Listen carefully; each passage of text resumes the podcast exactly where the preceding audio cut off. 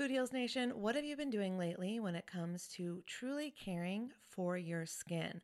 Have you tried any of the light therapy facials or the LED masks?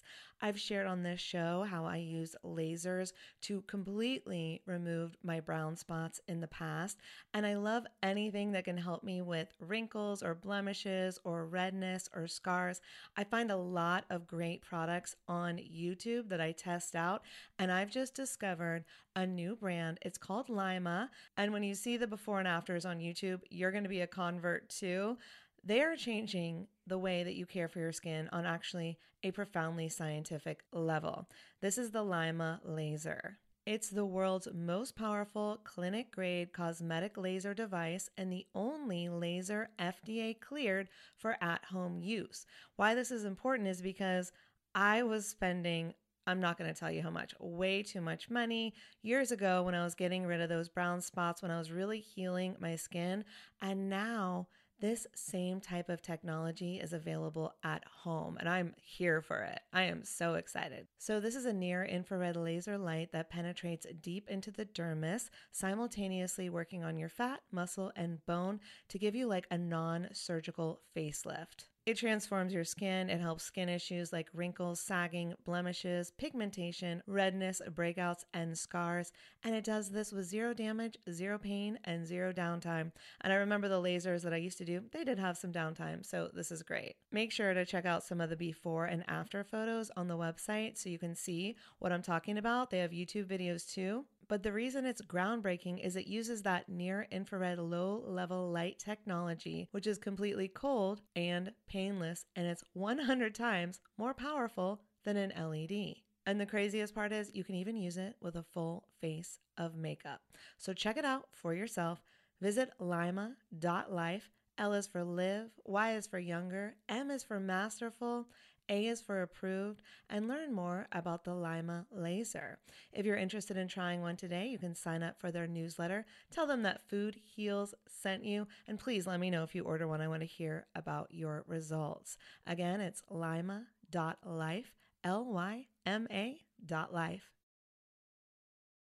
Food Heals Podcast, episode 249. Our health system is built around sick care and not about actual health care, right? Keeping people healthy and prevention and really could not agree more. really trying to shift that focus. Feel free to put that on my shoulders. I'm like, that is what I am here for, and that is my life goal is to improve our healthcare system. Holistic Voice presents the Food Heals podcast with your hosts, Allison Melody and Susie Hardy. Join the Food Heals Nation and learn the secrets to go from feeling unwell to healing yourself. Warning side effects of this podcast may include increased health and vitality, thoughts of living longer, an increase in sexual activity, feelings of joy, cravings for kale and quinoa, and a spike in Tinder matches. In rare cases, people have experienced a strong desire to put down the Ben and Jerry's, get off the couch, and take a walk outside. If you experience any of these symptoms, tell your Facebook friends immediately. All right, welcome, Food Heals Nation. Thanks for joining us. I'm Allison Melody. Today I'm chatting with healthcare administration expert and innovator Megan Nekrabecki. Megan is the founder and CEO of Healthcare Transformation the first of its kind boutique population health company that is empowering employers, healthcare providers, and individuals to improve health and reduce healthcare costs. So important, Food Heals Nation. But before we get to my interview with Megan, I have to tell you about Italy. for those of you who listen a lot, you knew that's what I was going to talk about. And if you're not coming already, why haven't you joined? It is our second annual Food Heals Vegan Italian Getaway. It is a retreat like no other. Every morning we wake up to sweeping gorgeous views of the Amalfi Coast. We swim, we dine, we eat, we hang out, we play, we go shopping, we lay by an infinity pool, we go on boats, we go to islands. It is heaven on earth. We eat really good plant powered food. We go with vegan chef Leslie Durso, who basically teaches us not only how to cook, but also how to order um, the best food in Italy. And oh, I just can't tell you how good the food is. You have to go to experience it. Um, we took lots of food pictures. If you go to Instagram and search for Food Heals retreat or hashtag food heals Italy, and you can find those pictures. We also have our Italy episode. You can go back and listen to all the women talking about our trip. We'll do a live podcast from Italy. So if you come on the trip, you're going to be featured on the Food Heals podcast as well. If you want to, not everyone participated, but you're welcome to. It's so much fun. We would love to have you. It is a retreat. It's very active, but there's also time for relaxation. So it's a getaway. It's bonding with sisters, like minded people in the wellness world who just, you know, want to live their best, healthiest lives while having a blast. We drink plenty of wine, so don't worry. So, if you want to join us, you know what to do. Go to foodhealsnation.com, click on Italy. You can download our brochure. You can see the pricing, which includes almost everything. You are responsible for your flights and your alcohol. Almost everything else is included. We don't include a couple of lunches in case you're just walking around and want to get something to eat. But your breakfasts and dinners, all of the excursions and adventures, your transportation to and from the airport, your villa stay, all of that all included. I would love to have you. If you have any questions, just email me at info at foodhealsnation.com. Next up, my interview with Megan. The Food Heals Podcast starts now. Megan is the author of My Healthcare Transformation Handbook. It's a robust workbook filled with expertise and guidance needed to optimally navigate the U.S. healthcare system and manage one's care. And I have to say, it's a gorgeous Tiffany blue. I'm obsessed with it. Please welcome today's guest, Megan Nekrebecki. Yeah. Hi, Allie. Thank you. so glad to have you. And cheers. Hello, Melissa. Thanks for introducing us. Melissa is one of my favorite people, my plant powered assistant. Yeah. No, Melissa's fantastic. So I'm so glad that she introduced us. Yes. Fork and Plants, Instagram, follow her now. So and you're amazing. So, Megan, for anyone listening right now, please tell Food Heals Nation a little bit about who you are and what you do. Yeah, of course. So, again, my name is Megan Nekrebecki, and I'm the founder and CEO of Healthcare Transformation. Uh, we are a company that is working to improve health outcomes and reduce healthcare costs across the U.S. And we do so through using video content and programming to help empower people on how to achieve their optimal physical and mental health and how to navigate the U.S. healthcare system. First of all, so needed. I know, right? I mean, it's like we were talking earlier, and like so many people that we know don't have access to healthcare right now, and that's a travesty. Mm-hmm. And even those who do have healthcare, it's very complex, it's confusing, and honestly, a lot of people end up feeling overwhelmed and making poor decisions, or it ends up costing them more money because it is so complex. And it's bankrupting families. Mm-hmm. It is. And that's how are we okay with this? Why are we putting up with this as society? I know, I know. Hopefully, there'll be a lot of changes coming, and there's a lot of people out there like me who realize that there are are issues in the healthcare system, and we're working to to fix those for people. So, well, thank you for being on the forefront of making those changes happen. Of course. So take us back and tell us about like how did you come to the conclusion that this is an issue and how did you realize that you were able to start a company that was able to solve this? Yeah, so I'll start sort of back at the the beginning of me entering healthcare. So I've always been really passionate about healthcare and I ultimately was pre-med in college back in Wisconsin and then I went straight to Johns Hopkins to earn my masters in public health and while I was there, the Affordable Care Act was getting passed, and I was taking all of these classes about health policy and our health insurance system and healthcare in the US, how it's so costly. Not mm-hmm. everyone has insurance. We actually have really poor health outcomes. And it really made me realize I'm a systems thinker and I really want to fix the system and not just be another cog in the wheel. So I ended up not going to medical school and started working in the system to help improve health outcomes and reduce healthcare costs. And so I worked in a lot of different sort of spheres of healthcare. So started with a health insurance carrier, and this was out east. And then I worked at a population health startup. I did healthcare consulting across the US. Ultimately was recruited out to LA to work for the UCLA health system.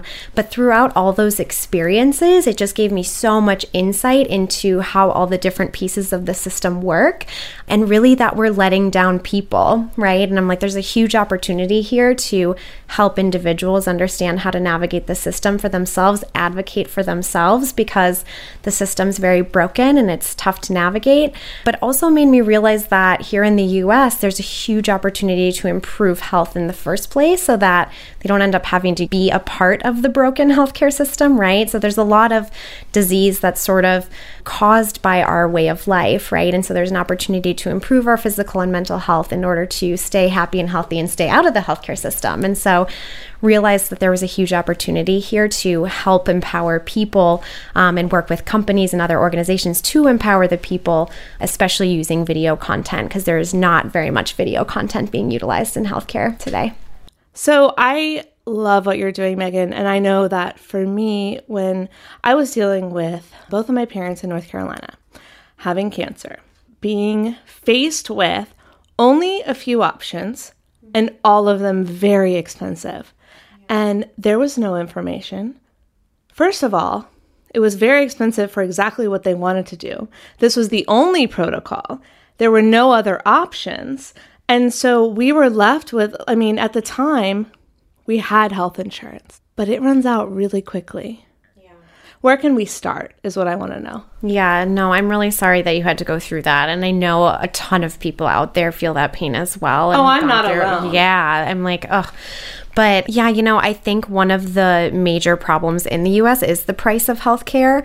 Typically, there's a lack of price transparency around what things cost.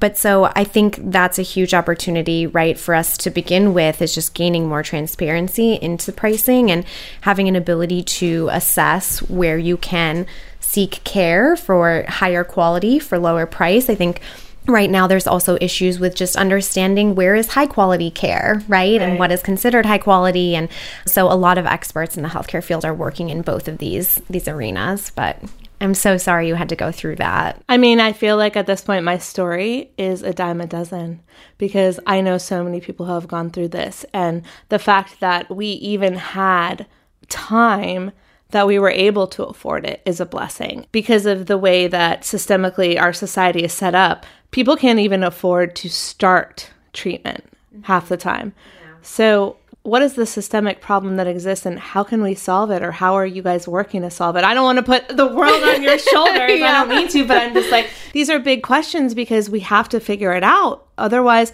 people are going to continue to die. Let's yeah. be frank about it. Let's yeah. tell the truth. It's true. Yeah, there is plenty of people where there's care out there that they're not able to access or afford. And I would say, kind of thinking globally, and feel free to put that on my shoulders. I'm like, that is what I am here for. And that is my life goal is to improve our healthcare system. But I would say there's a few different major kind of systemic problems in the US, right? So, the first is just lacking universal health insurance coverage.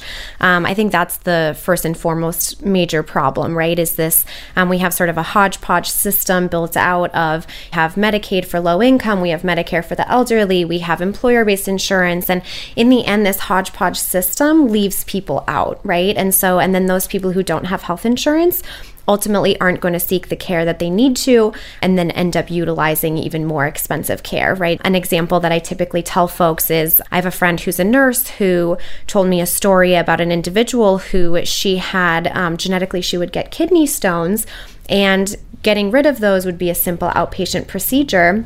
But unfortunately, she didn't go get that taken care of, and she ended up coding in the hospital. Oh my God. Mm-hmm. And she was there for weeks. And so imagine typically I tell folks that one day in the hospital is about $10,000. Right. right. And so you can imagine she spent probably we probably spent almost a million dollars keeping her alive for what could have been a simple outpatient procedure had she had insurance and access and could afford that, right? So I think that's one of the major problems is just this concept of making sure that everyone gets insured. But then also, a major problem, like I spoke to before, is just the really high pricing with lack of transparency around what that pricing is. And then ultimately, the wrong financial incentives in the system, right? So, right now, our health systems and ultimately the clinicians are incentivized to do more, mm-hmm. right? And so, it's more procedures, it's more surgeries, it's more days in the hospital, things like that are typically what they're financially incentivized to do, and not necessarily on providing high quality care care, preventative care, focusing on health improvement. Again, I also started healthcare transformation, and specifically for the body is a perfect example where when I was working in the health system, you can imagine greater than 70% of the US population is overweight or obese, right? And so as these patients were coming through the doors into the clinics, you know, we would mark them as saying, hey, this patient is coming in, they need some support, right? And their options for the patients were sending them to bariatric surgery, sending them to clinical dietitians, and there was nothing sort of around lifestyle mm-hmm. coaching and healthy habit creation. And so that was one of the reasons, too, that we started for the body and specifically our six week wellness transformation program because we really needed to support these patients in living healthier lives. And ultimately, the health systems are not incentivized to do that for patients. Even many of our doctors don't even get training in nutrition. So, this is how I feel. I think that the doctors who know don't care, and the doctors who care don't know. If a doctor knows better, they are going to those incentives and going, well, I can make more money by keeping my patient here, giving them more surgeries, giving them more medications because they get kickbacks for prescribing medications. And therefore, the longer the patient is on the medication, the more money they can make. That supports the theory if they if they know they don't care. And then there's the theory that if they care, they don't know. So there is a lot of caring doctors out there, but they were never schooled in nutrition. Mm-hmm. They have no idea what studies are showing about cancer and the ways that we can actually prevent and reverse disease. And if they knew, and a lot of them are waking up and finding out and then changing their practices, but if they understood that, then they would change their practice. And so that's why I said what I said, because I don't want to fault all doctors, because I know that many doctors are doing the best that they can with. The knowledge that they have. Mm-hmm. I would never say that they are doing something wrong or evil or bad because they don't know. Mm-hmm. But then the ones that know, I actually do think are, you know, choosing money over their patient's health. And that is what disgusts me. And it's not every doctor, it's a select few. Yeah. But there's enough of them that are monetizing our health. Yeah. And honestly, I think a huge opportunity is even helping clinicians, whether that's the doctors or the nurses or the staff that work in the clinics, is helping them feel empowered with this knowledge on how to take care of themselves, mm-hmm. you know? And so, even as we've been promoting the six week wellness transformation program, so many people have said, you know, you should send this to the doctors themselves. Right. yeah. Get them enrolled in the program.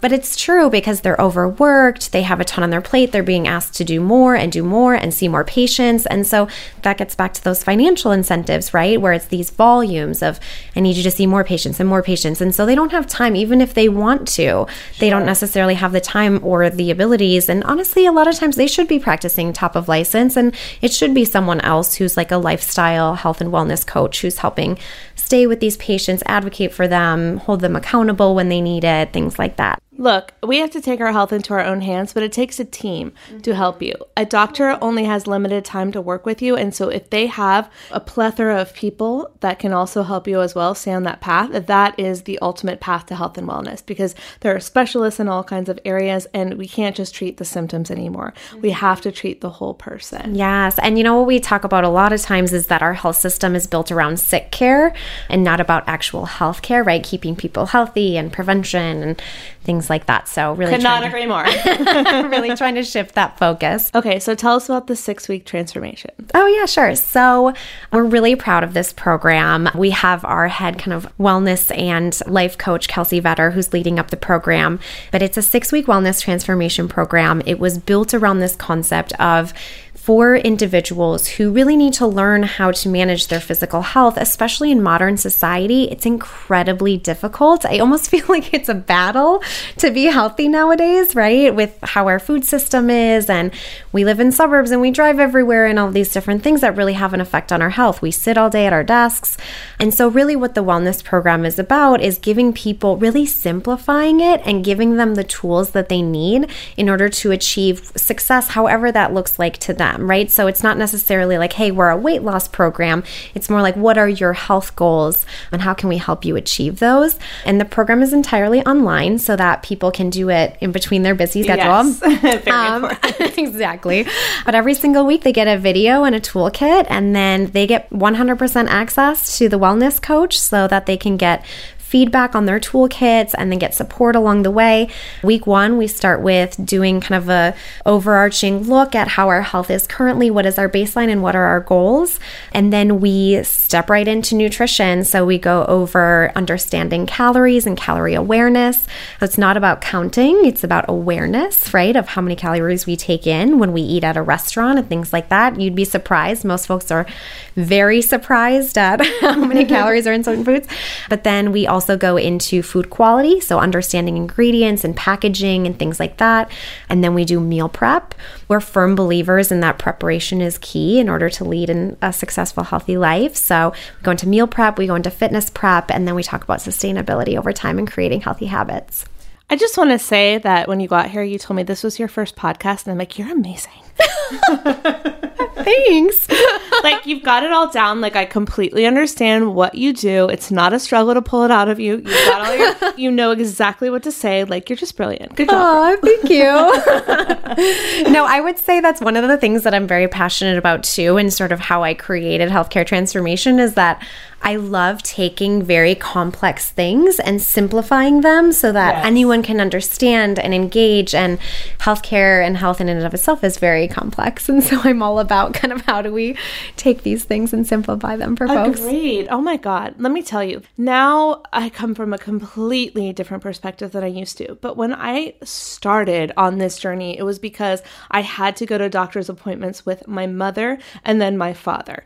The speak that was spoken to us was so high level that we never understood what was truly going on. Like we would go home from an appointment and be like, "All right, here's what I got out of that." And then it might be completely different from what the other person like my dad got out of the appointment that was about my mom, then my mom got out of the appointment, then I got out of the appointment. Like it never was broken down for us in a way that made sense. And at that time, I was, you know, admittedly clueless about health, clueless about drugs, clueless about nutrition. So I had no baseline. Yeah. And so I'm looking at the healthcare system from the perspective where I was when I knew nothing. And it is confusing, mm-hmm. it is overwhelming. And what happens is you're there when someone that you love or yourself is going through something traumatic. And you don't know if they're going to make it. Mm-hmm. And so it's very hard to decipher the information that you're being told. And you're usually not being presented with a lot of options. That's exactly what happened to me.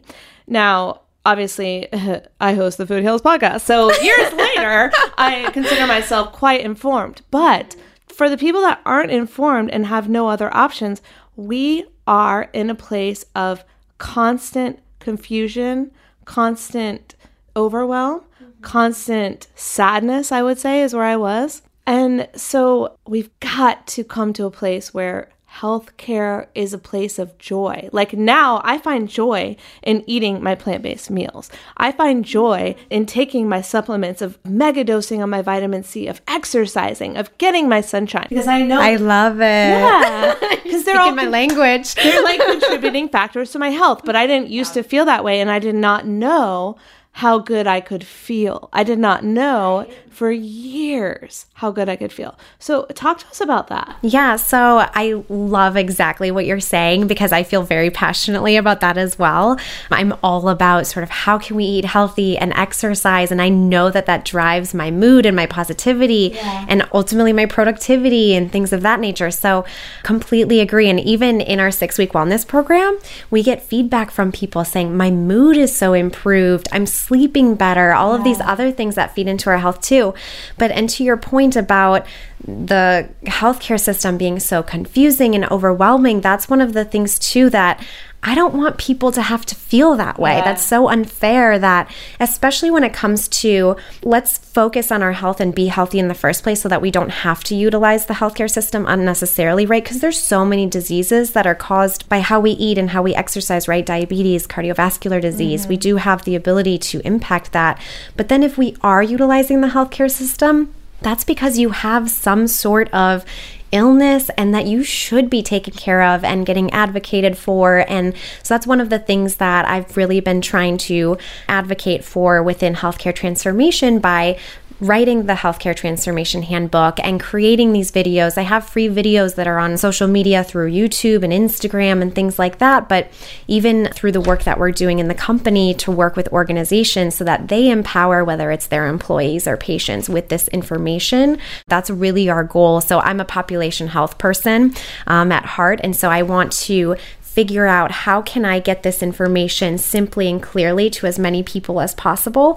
And I truly think that by working with health systems and employers and other organizations that advocate for patients to get them the books, get them the videos, get them the things that they need, and even have components of us that can be there for people's, right? So we have individuals in the company who advocate for patients when they need it, right? And so they're more than welcome to obviously engage in conversation with us about that. Ideally, we want to be able to get the information out to everyone, but where individuals do need individual support to navigate something for a family member, we do do that as well. All right, let's talk about the handbook. Okay. it is so pretty. Good job, you. girl. Thanks. Exactly. Healthcare transformation branding. Let's just say it appeals to women it does. because it is the color of a Tiffany blue box. yeah, no, I think when I built the handbook, I said I thought, you know, what is something I would want to take with me, Yeah, you know, or my mom would want to take with me. Um, and so really developed it from that standpoint too. So it is a pretty book. I am, I mean, I love it. I am a journal writer. I love writing in a beautiful journal. Yeah. I have lots of journals for different things, whether it's my gratitude, whether it's the things I want to manifest. I love it. I have so many journals. And sometimes people gift me journals, and that's great. If your journal is ugly, you're not going to write in it. okay? I would agree. It's just true. Yeah. You're just like, I, I I'm love pretty this. journals. if my journal is black or like actually I do have one black journal. It- It's got gold lettering, so it's beautiful. But if my journal is just if I'm not feeling it, I'm not going to use it. If this handbook was ugly and clinical looking, people weren't wouldn't use it. But Megan created this gorgeous handbook. And Vince, even our producer today, thought it was gorgeous, right, Vince? It is beautiful. It's so gorgeous. So tell us what we can find in the handbook and why we should keep it as part of our health journey. Yeah, no. So, and healthcare is a journey, right? And so, even the book is developed from that standpoint. So, there's different sections to the book, but overarching, the goal of it was to take all of my healthcare expertise and put it down in writing, but then also guide people in their journey through healthcare. The first chapter is all about prevention, right? Because we talked about the importance of healthy eating. And so, it's physical health and mental health and how you set goals and incorporate that throughout your lifestyle. So that's the first part of the book. Oh, and I should also add that there's clinical prevention in there as well. So, also, a lot of folks don't know what screenings they need when, based on gender and age and things like that. So, I also put that in the book. But then it goes into managing your clinical encounters with your doctors. So, it gives you the opportunity to say, what questions do I need to ask them? Do I need to ask them about medications? One of the major questions that folks should really use when they interact with the healthcare system is, how does this change the management of my care, right? How does this impact my care? How does it change the management of it? Because I can tell you, I'll tell you a, a personal experience. I went into the doctor um, for stomach issues, and it was we can do blood test and we can do ultrasound and then we can do MRI. And I was, so I asked her, I was like, does that change how you would give me care in the end? And she's like, no. you know, so I'm like, oh, so I would spend thousands of dollars just to find out that there's really no impact here, right? Um, so I think that's a huge way that people can advocate for themselves in order to reduce their healthcare costs but have better health outcomes. But so there's questions that kind of help guide you in your clinical encounters. It helps you document your medications, surgeries. If you're hospitalized, I put in all the information so that it will help you through the process of what happens when you get there, what happens, how do you prep for discharge, when you're discharged, what needs to happen there, how do you do continuum of care out into the outpatient clinic. So it kind of educates people on what to do in that situation. If you have urgent issues, ER visits, and there's sections in there. And then there's an entire section on advanced care planning is a very important thing that I'm very passionate about because this is a whole nother topic, but our healthcare system currently is very aggressive at the end of life, right? And I don't think that most people know that mm. going into it, that, you know, what is intubation? What are all of these things? And then what happens on the outset, right? You know, and so I think just being in the healthcare system, I really saw what we do to patients without having conversations with them prior and whether or not they would actually want that. And so there's a whole entire section that helps individuals plan and have conversations and just really think about these things, which is very important for all of us, regardless of our age. And then there's an entire section on health insurance, everyone's favorite. it's going to educate you on what's co insurance and out of pocket max and all that good stuff. I mean, honestly, half the time it depends on who's present at the time, which contributes to what your health insurance is. Let's go back to end of life care because I know that I was extremely naive when my mom was going through end of life care, but at the same time, I was not informed. Let me tell you that when they moved my mother who had multiple sclerosis and then cancer, which was carcinoma of unknown origin, which means they did all the tests and they couldn't find, they couldn't say it's breast cancer, it's colon cancer. So they had no treatment for it. Because if you have breast or colon or whatever, you know, liver, lung, there's a treatment protocol for it because they could not find the origin riddled all over her body. They didn't have a treatment plan, and so they just put her on chemotherapy and radiation and all the things. Long story short, she went from hospital to hospice. Mm-hmm. And let me tell you that I did not know that hospice was where you went to die. Nobody told me that. So, yes, I can blame my father because obviously he knew and he wasn't ready to tell me. I, maybe he thought I understood. I'm not sure. Yeah, it's hard. But when I was there, the care that was given to her was end of life care. And what I thought it was was symptom and pain management. And I had no idea that it was end of life literally until she died. You could say I was in denial and that's fine. Maybe perhaps I was, but I literally did not know. I thought it was just a smaller hospital where she went for care.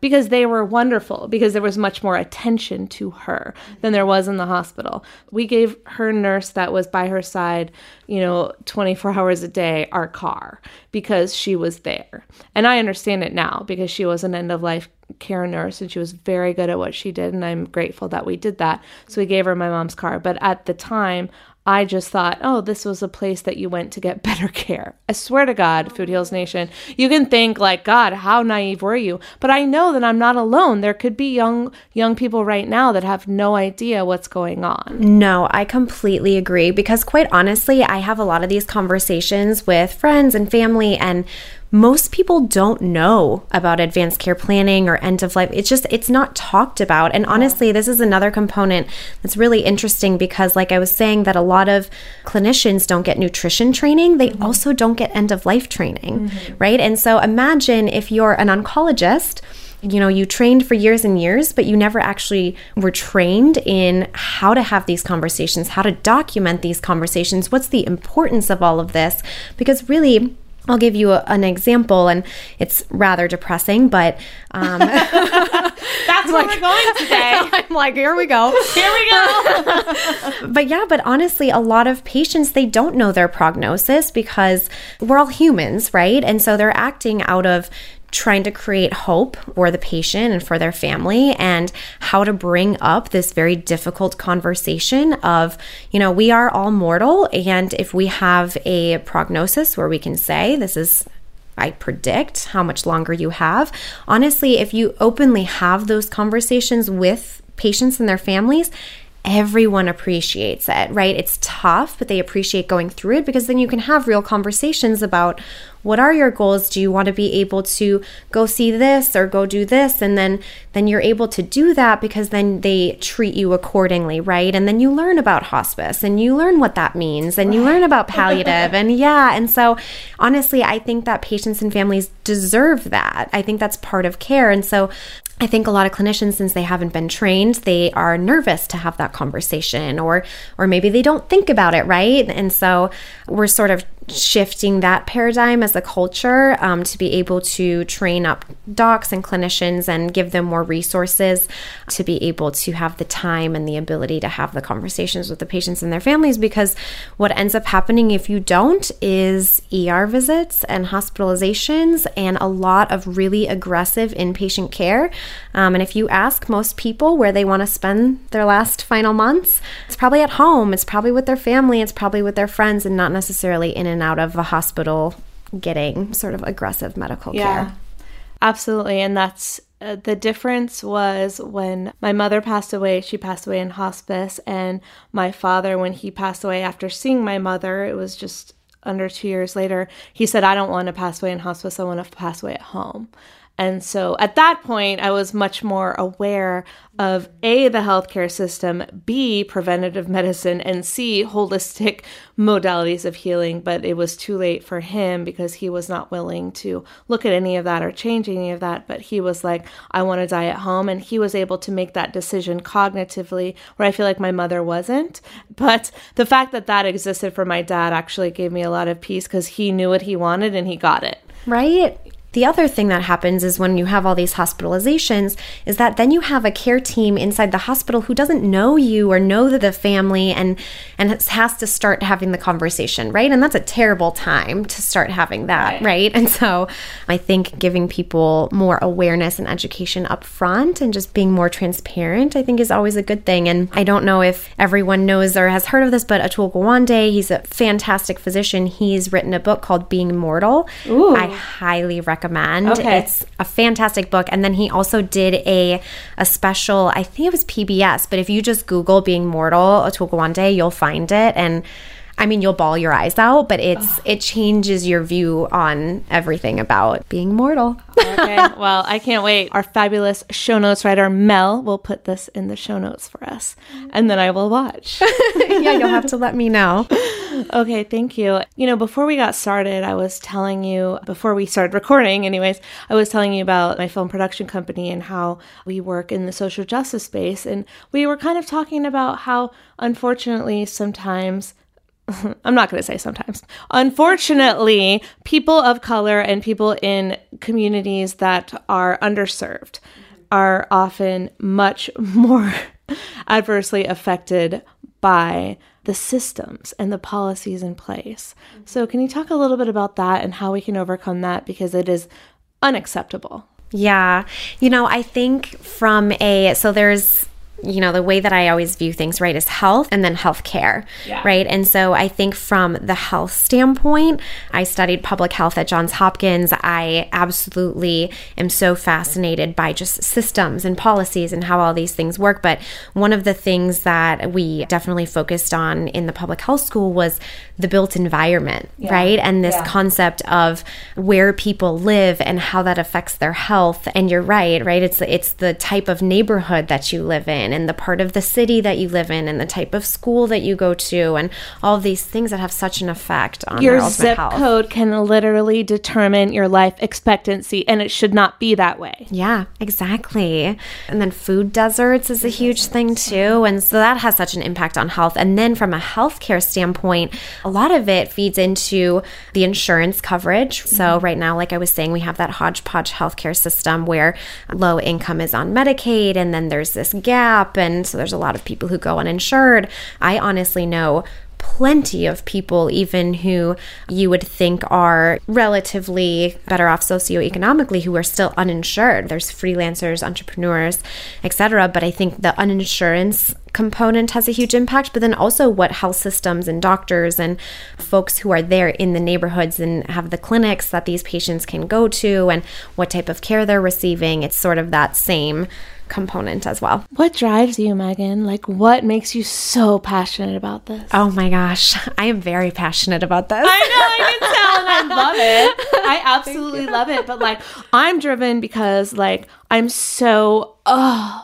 I'm still so hurt by what I went through. I went through so much trauma. That's what drives me. I just want to know like what drives you to be like so this beautiful person of so much information and wellness and passion like Thank you.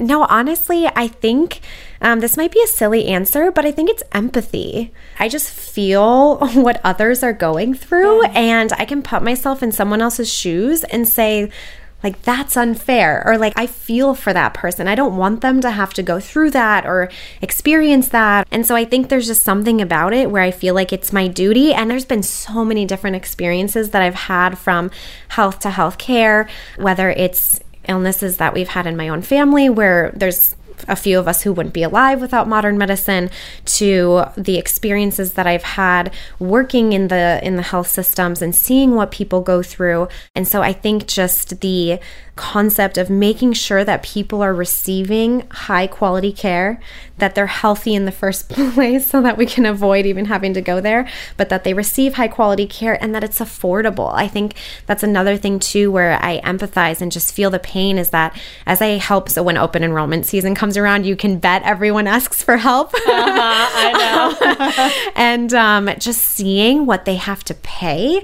actually this was a few months back when I was recording some videos here.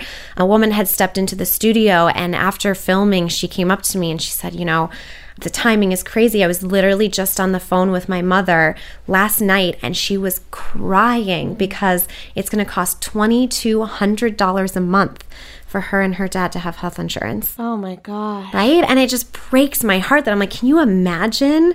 And if you're at that age where you're, you know, young 60s, you can't get on Medicare yet, you have to pay for private insurance, and that's what you have to pay. I mean, that's crippling, right? Absolutely. Like, think what you can do with $2,200 a month. Right. And so I think it's just this empathy that drives me that I'm like, I need to fix this for people, you know? So you're clearly an empath. I am too. I get it. It's very hard for us not to feel the feelings of those around us.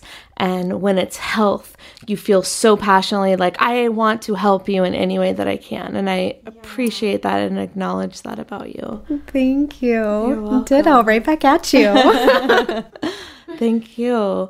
Well, I don't want to get political, but I want to know why are other countries doing it so much better than us? And what can we learn from them and not who should we vote for democrat republican i don't care but what kind of healthcare system should we vote for? Yes. Oh, that's such a good way to put it, too, because I completely agree. Where it's like, I wish we could just take the politics out of healthcare and Right. really focus on what's best for the people.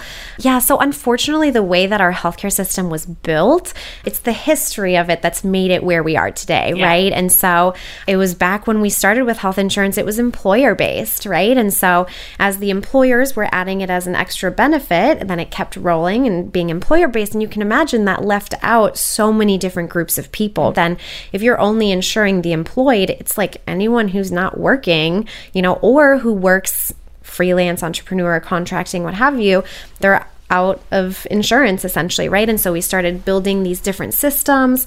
Then we ultimately had the Affordable Care Act to try and fix that system. And so it's just sort of like all these little fixes along the way.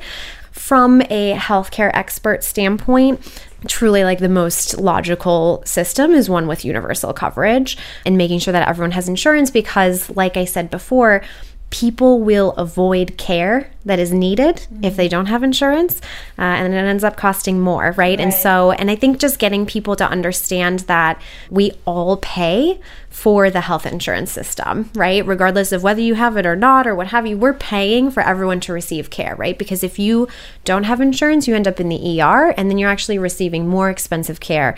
You could have gone i tell people this all the time imagine so if hospitalization is 10 grand a day think about how many visits to the doctor you could have done to avoid that hospitalization, right? And Prevention. so, yeah, and so I think just having universal coverage for everyone is a very cost effective way. And honestly, just a little kind of not to go too far into what Medicare is, but Medicare does drive the right incentives for folks from a big picture standpoint because we have two options through Medicare. So there's fee for service Medicare, which is the traditional Medicare, and then we have Medicare Advantage, which is basically where the federal government farms out the insurance to private insurers, right? And so, but either way, the incentives are aligned to reduce healthcare costs. So, when you think about something where it's like if we went to a Medicare system, we would still have, you would basically have an option of a public option or a private option, but everyone would be covered right? And then the incentives would be aligned that when you have a system like that, for example, it's called Medicare Advantage when it's farmed out to the private insurers, they are then incentivized to keep you healthy and reduce healthcare costs. And that's a good thing, right? That's a good thing for all of us. And so there's definitely, I think we're pushing in the right direction towards universal coverage and some of the ideas. I think there's a lot of nuances to the ideas that are out there, but I'm always happy to have more conversation once there's conversation to be had on kind of what's out there. Well, Food Heals Nation knows that I'm a huge fan of prevention and holistic healing modalities and changing your diet if you are sick. But if someone's listening right now and they're like, I don't trust the US healthcare system, should they move to France? Should they move to Canada? or should they stick around? Like, are things changing? Where are we going? Oh my gosh. I mean, I hope they wouldn't just uproot their lives and go, you're like, I'm I mean, getting out of here. I know people that did when Trump was elected, they moved to Canada. valid, valid. Fingers crossed, there's a lot of us who are going to fight to create a healthcare system that's right for everyone from the standpoint of from a healthcare expert standpoint and not necessarily these sort of political battles. So there's we're fighting. There's a group of us out there for the right things. Um, I know. um, but yeah, no, you're right. I mean, there's other countries. I think one of the things too that the mindset has to shift a little bit if we're going to push towards universal coverage of this idea because I think everyone's kind of scared of the idea of increasing taxes. But truly when you think about how much money we spend currently so for I'll give you an example. At my last employer we paid between my own funds and their funds we paid about a thousand dollars a month for me to have health insurance right and so you can think about what percentage of your income I would encourage anyone to go look most people don't know I've done polls before before and asked friends, you know, like how much are you spending on health insurance and what percentage of your take home pay is that? And most people don't know. And so then they go look and then they realize it's actually really high, right? So you can imagine if we switched that to being a tax as opposed to the amount. Remember, I told you about like the 2200 per month. Like, think about what percentage of their income that is. Way too much. Yeah. And so, honestly, if we push for universal coverage, it will bring costs down for myriad of reasons that we can go through another time. Um, but then it's shifting this mindset in the US of being okay with paying a tax instead of paying out of pocket for really expensive insurance. So, and the cheapest way to do it, Food Heals Nation, you already know. Everyone can guess what I'm going to say. But the cheapest way to do prevention is to eat your fruits and vegetables. Yes. It's to not Amen. yeah. right? Like exercise don't smoke. Like surround yourself with wonderful people who bring you joy. Mm-hmm. Get the toxins out of your kitchen, get them out of your, you know, home care products, get them out of your facial care. Do as much as you can on your own, and all of this will not be as expensive for you. However, that being said, that is something to strive for at all times that I'm constantly striving for. But I've seen it with my own family that sometimes that wasn't enough. Well, we didn't do any of those things. So there are times when your uncle, aunt, mom, dad, sister, brother are not doing all those things. They're not eliminating the toxins. They're not eating a clean diet. They're not doing their fruits and vegetables. They're not doing smoothies, soups, you know, healing foods on a regular basis. They're having bad habits all of the time. So when you're at that point, this is when you need to look up Megan. yeah, exactly. No, I think it's so important. I completely agree with all those components. I mean, really, I wish I could just help empower people to feel that they can do all of these things. And so I think one of the things, like I was mentioning, like in the six week program and things like that, we're helping people with the tools in order to be able to do these things in their life. Because I think sometimes people feel overwhelmed or they feel like they're lacking the knowledge and being able to give them tools that other people utilize sort of like crowdsourcing best ideas, oh right? Oh and like finding yeah, finding what works for you. But having someone who's there along with you, like a coach who can give you feedback and can say great job and you know, and that you're not in it alone, knowing that all of us are are working to achieve our greatest health. So tell us about your B2B program. Yeah. So, this is something we're really proud of. So, it's called For the Mind. And again, it sits in this concept of how can we help individuals live their happiest, healthiest lives. And one of the huge components is mental health, ah, right? yes. Yes. And so, there's actually just some pretty sad stats about access to mental health currently. So it's about one in four of us will go through some sort of behavioral health at some point in our lives. And ultimately, we all deserve some sort of help, right? But there's a huge shortage mm-hmm. of therapists and access to therapy. I know one local health system in here in LA, you have to wait about four months to get in. Oh my God. Yeah. And so, really, what we wanted to develop was again, this focus on prevention, but truly helping people where they need it most. And so, we created video content with toolkits to focus on these different areas to support individuals in self care in the event that they either can't access therapy, whether that's because they don't want to, or because of the cost, or stigma, or any of these other barriers that people might feel to seeking care. It allows them to watch these videos in their own time and really feel empowered, feel supported in dealing with these on their own, whether they want to seek individualized therapy additionally or just stick with these tools. You know, mental health is something that I am extremely passionate about, but I feel like was left off the table when I was first getting into this, when I was first introduced to the healthcare system. It wasn't talked about. Yeah.